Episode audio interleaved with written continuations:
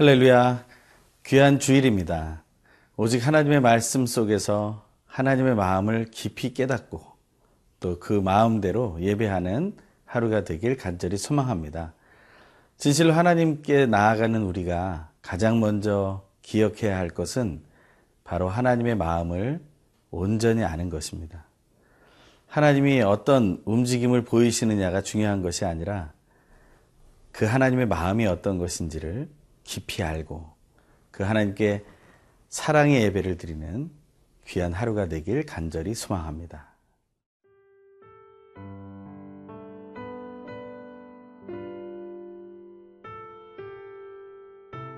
아모스 4장 1절에서 13절 말씀입니다.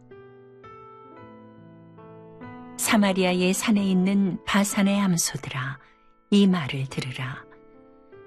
너희는 힘없는 자를 학대하며 가난한 자를 압제하며 가장에게 이르기를 술을 가져다가 우리로 마시게 하라 하는도다. 주 여호와께서 자기의 거룩함을 두고 맹세하시되 때가 너희에게 이를지라. 사람이 갈고리로 너희를 끌어가며 낚시로 너희의 남은 자들도 그리하리라. 너희가 성 무너진 데를 통하여 각기 앞으로 바로 나가서 하루몬에 던져지리라. 여호와의 말씀이니라.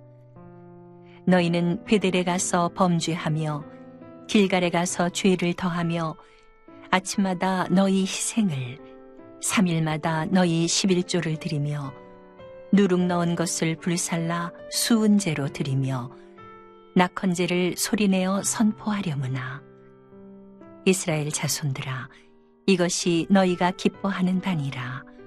주 여호와의 말씀이니라.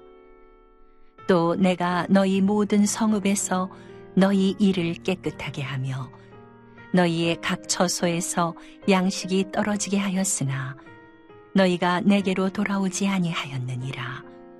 여호와의 말씀이니라.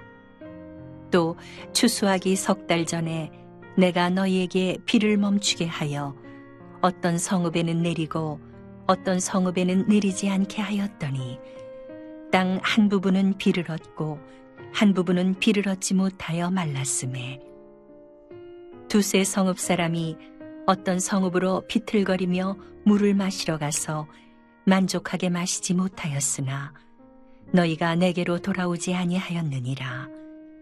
여호와의 말씀이니라.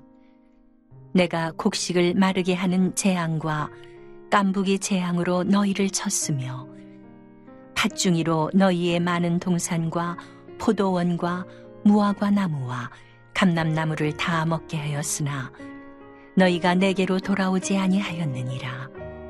여호와의 말씀이니라.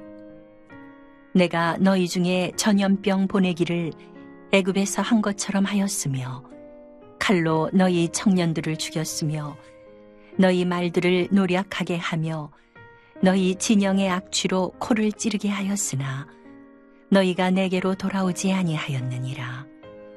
여호와의 말씀이니라.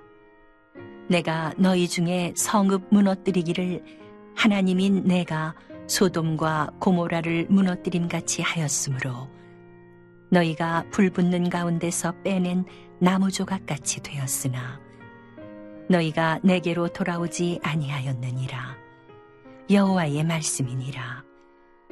그러므로 이스라엘아 내가 이와 같이 네게 행하리라. 내가 이것을 네게 행하리니 이스라엘아 네 하나님 만나기를 준비하라. 보라 산들을 지으며 바람을 창조하며 자기 뜻을 사람에게 보이며 아침을 어둡게 하며 땅의 높은 데를 밟는 이는 그의 이름이 만군의 하나님 여호와시니라. 아모스는 그 이름의 뜻에서 짐을 지는 사람이라는 뜻을 가지고 있습니다. 그 짐은 무엇일까요? 그것은 바로 하나님 앞에 저지른 모든 죄의 짐을 의미할 것입니다. 아모스는 하나님께 부름을 받고 또 여러 편의 말씀을 선포하고 있는 것을 보게 됩니다. 어제 토요일의 말씀 속에서는 아모스에 나오는 첫 번째 설교가 있었고 또 오늘 본문은 아모스의 두 번째 설교로 들어갑니다. 그것은 바로 오늘 1절에 나오는 사마리아의 산에 있는 바산의 암소들에게 전하는 메시지로 시작되게 됩니다. 이 바산의 암소는 무엇을 의미할까요? 그것은 바로 부유한 지도층을 의미하는 것입니다. 그 당시 아모스가 예언할 당시의 모습은 바로 유다나 북이스라엘이나 모두 다 부유한 번성기를 보내고 있었습니다.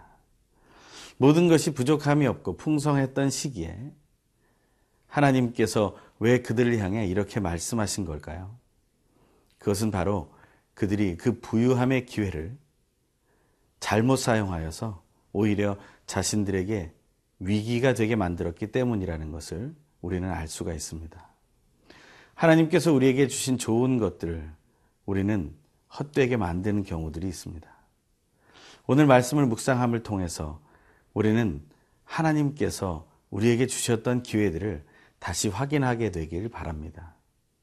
그 기회들을 또 우리들은 혹은 저는 어떻게 사용하고 있었는지 그것을 다시 한번 기억할 때 우리는 오늘 말씀의 뜻을 명확하게 볼 수 있게 될 것입니다. 바산의 암소들에게 이 말을 들으라고 하면서 계속해서 하시는 말씀 1절 하반절부터의 말씀을 읽겠습니다. 너희는 힘없는 자를 학대하며 가난한 자를 압제하며 가장에게 이르기를 술을 가져다가 우리로 마시게 하라 하는도다. 그들이 행했던 것은 부족함 때문에 행했던 것이 아니라 가지고 있는 부유함이 있으면서도 불구하고 힘없는 자를, 가난한 자를 학대하고 압제했다는 것입니다. 가진 상황 속에서 이러한 악이 나오는 이유는 무엇일까요? 가지고 있을수록 나누어야 하는 것이 사람의 도리이며 이 세상의 이치가 아닐까요? 하지만 왜 이 사회 속에서, 이 역사 속에서 우리들은 가지고 있으면서도 힘없는 자와 연약한 자를 누르고 살려는 욕망을 가지게 되는 걸까요? 우리는 오늘 이것을 좀 깊이 묵상하면 좋겠습니다. 하나님은 그렇게 하는 자들을 가만히 두시지 않겠다고 말씀하고 계십니다. 2절과 3절의 말씀입니다. 주 여호와께서 자기의 거룩함을 두고 맹세하시되 내가 너희에게 이를지라 사람이 갈고리로 너희를 끌어가며 낚시로 너희의 남은 자들도 그리하리라. 너희가 성 무너진 데를 통하여 각기 앞으로 바로 나가서 하르몬에 던져지리라. 여호와의 말씀이니라. 하나님께서 바산의 암소라고 말하여지는 북이스라엘의 지도자들을 향해서 낚시를 할 때 사용되는 단어들을 쓰고 계십니다. 갈고리로 낚시로 이것은 무엇을 의미합니까? 절대 빠져나갈 수 없도록 묶어버리겠다는 것을 말하는 것이죠. 하나님께서는 결코 피할 수 없는 덫을 놓으시겠다는 것입니다. 그리고 그 벌을 받게 하시겠다는 거예요. 이것은 그 말을 듣는 대상자들에게 너무나 슬프고 고통스러운 이야기일 것입니다. 하지만 그들은 깨닫지 못하고 있는 것 같습니다. 오늘 본문의 4절과 5절에는 이런 말씀이 나옵니다. 너희는 베델에 가서 범죄하며 길갈에 가서 죄를 더하며 아침마다 너희 희생을 3일마다 너희 11조를 드리며 누룩 넣은 것을 불살라 수은제로 드리며 낙헌제를 소리내어 선포하려무나 이스라엘 자손들아 이것이 너희가 기뻐하는 반이라 주 여호와의 말씀이니라. 그들은 계속해서 종교적 행위를 하고 있다는 것입니다. 베델과 길갈은 하나님을 만났던 믿음의 선배들이 하나님을 만났던 너무나 중요한 장소입니다. 그런데 그곳에 가서도 계속해서 죄를 짓는다는 것입니다. 하나님의 뜻을 알지 못하고 하나님의 속마음을 알지 못하고 그들은 허탄한 종교 행위를 계속하고 있는 것이죠.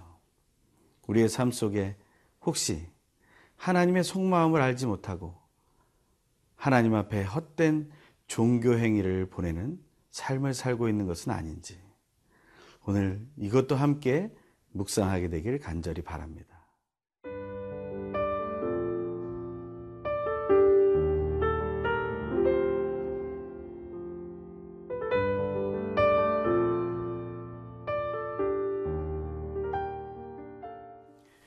하나님께서는 이스라엘 사람들을 향해서 낚시 용어를 사용하면서까지 그들을 벌 주시겠다고 말씀하고 있습니다.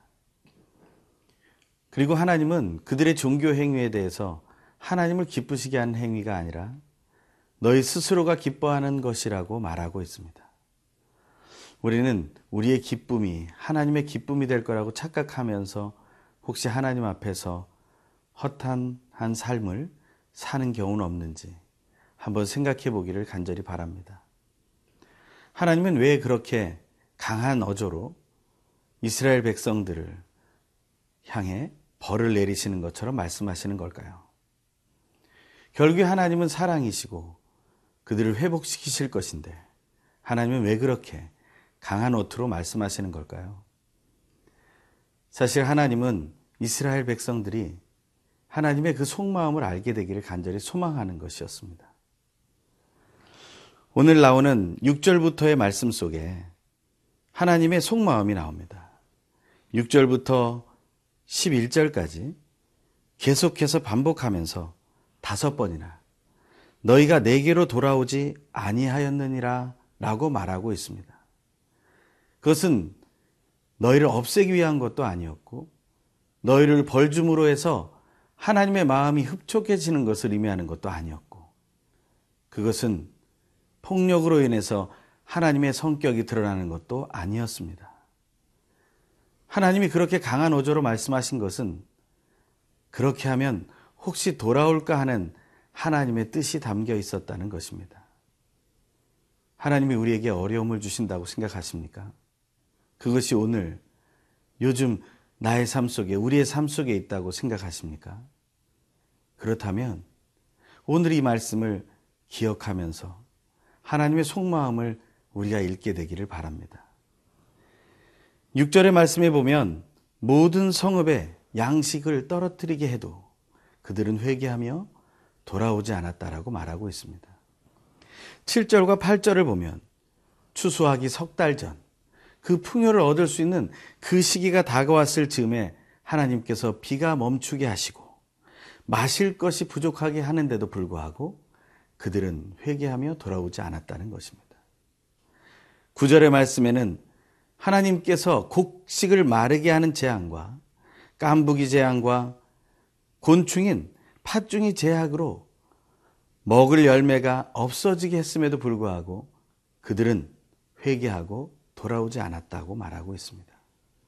또한 10절에 전염병과 전쟁으로 죽음의 냄새가 진동하게 만들었음에도 불구하고 그들은 하나님께로 회개하고 돌아오지 않았다는 것입니다. 11절의 말씀에는 이스라엘의 성읍들을 소돔과 고모라처럼 회복되지 못할 정도로 부서뜨리고 불태워 버렸음에도 불구하고 그들은 회개하고 돌아오지 못했다는 것입니다. 하나님께서 원하시는 것은 하나님께로 다시 돌아오라는 것입니다.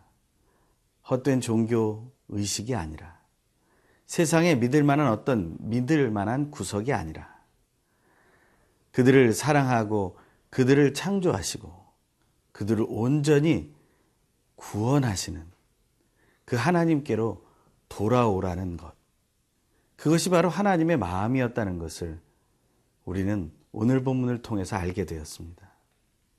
오늘 하루 하나님의 말씀을 묵상하고 예배하면서 하나님의 속마음을 더욱 깊이 깨닫고 볼 수 있게 되기를 간절히 바랍니다. 그런 주일이 될 때 이번 한 주간이 하나님의 마음을 깨닫고 그 마음에 순종하는 한 주간이 될 것을 믿음으로 선포합니다. 기도하겠습니다. 하나님 아버지 감사를 드립니다. 우리에게 벌을 주시려 하시지만 우리를 묶어 놓으려고 하시는 것 같지만 하나님께로 돌아오라는 속마음으로 우리를 부르시는 사랑의 메시지임을 알게 하시니 감사를 드립니다. 귀한 주일 오직 하나님께로 바르게 돌아가는 믿음의 예배를 하나님께 드림으로 기쁨을 충만케 하여 주시옵소서. 예수님의 이름으로 기도드립니다. 아멘.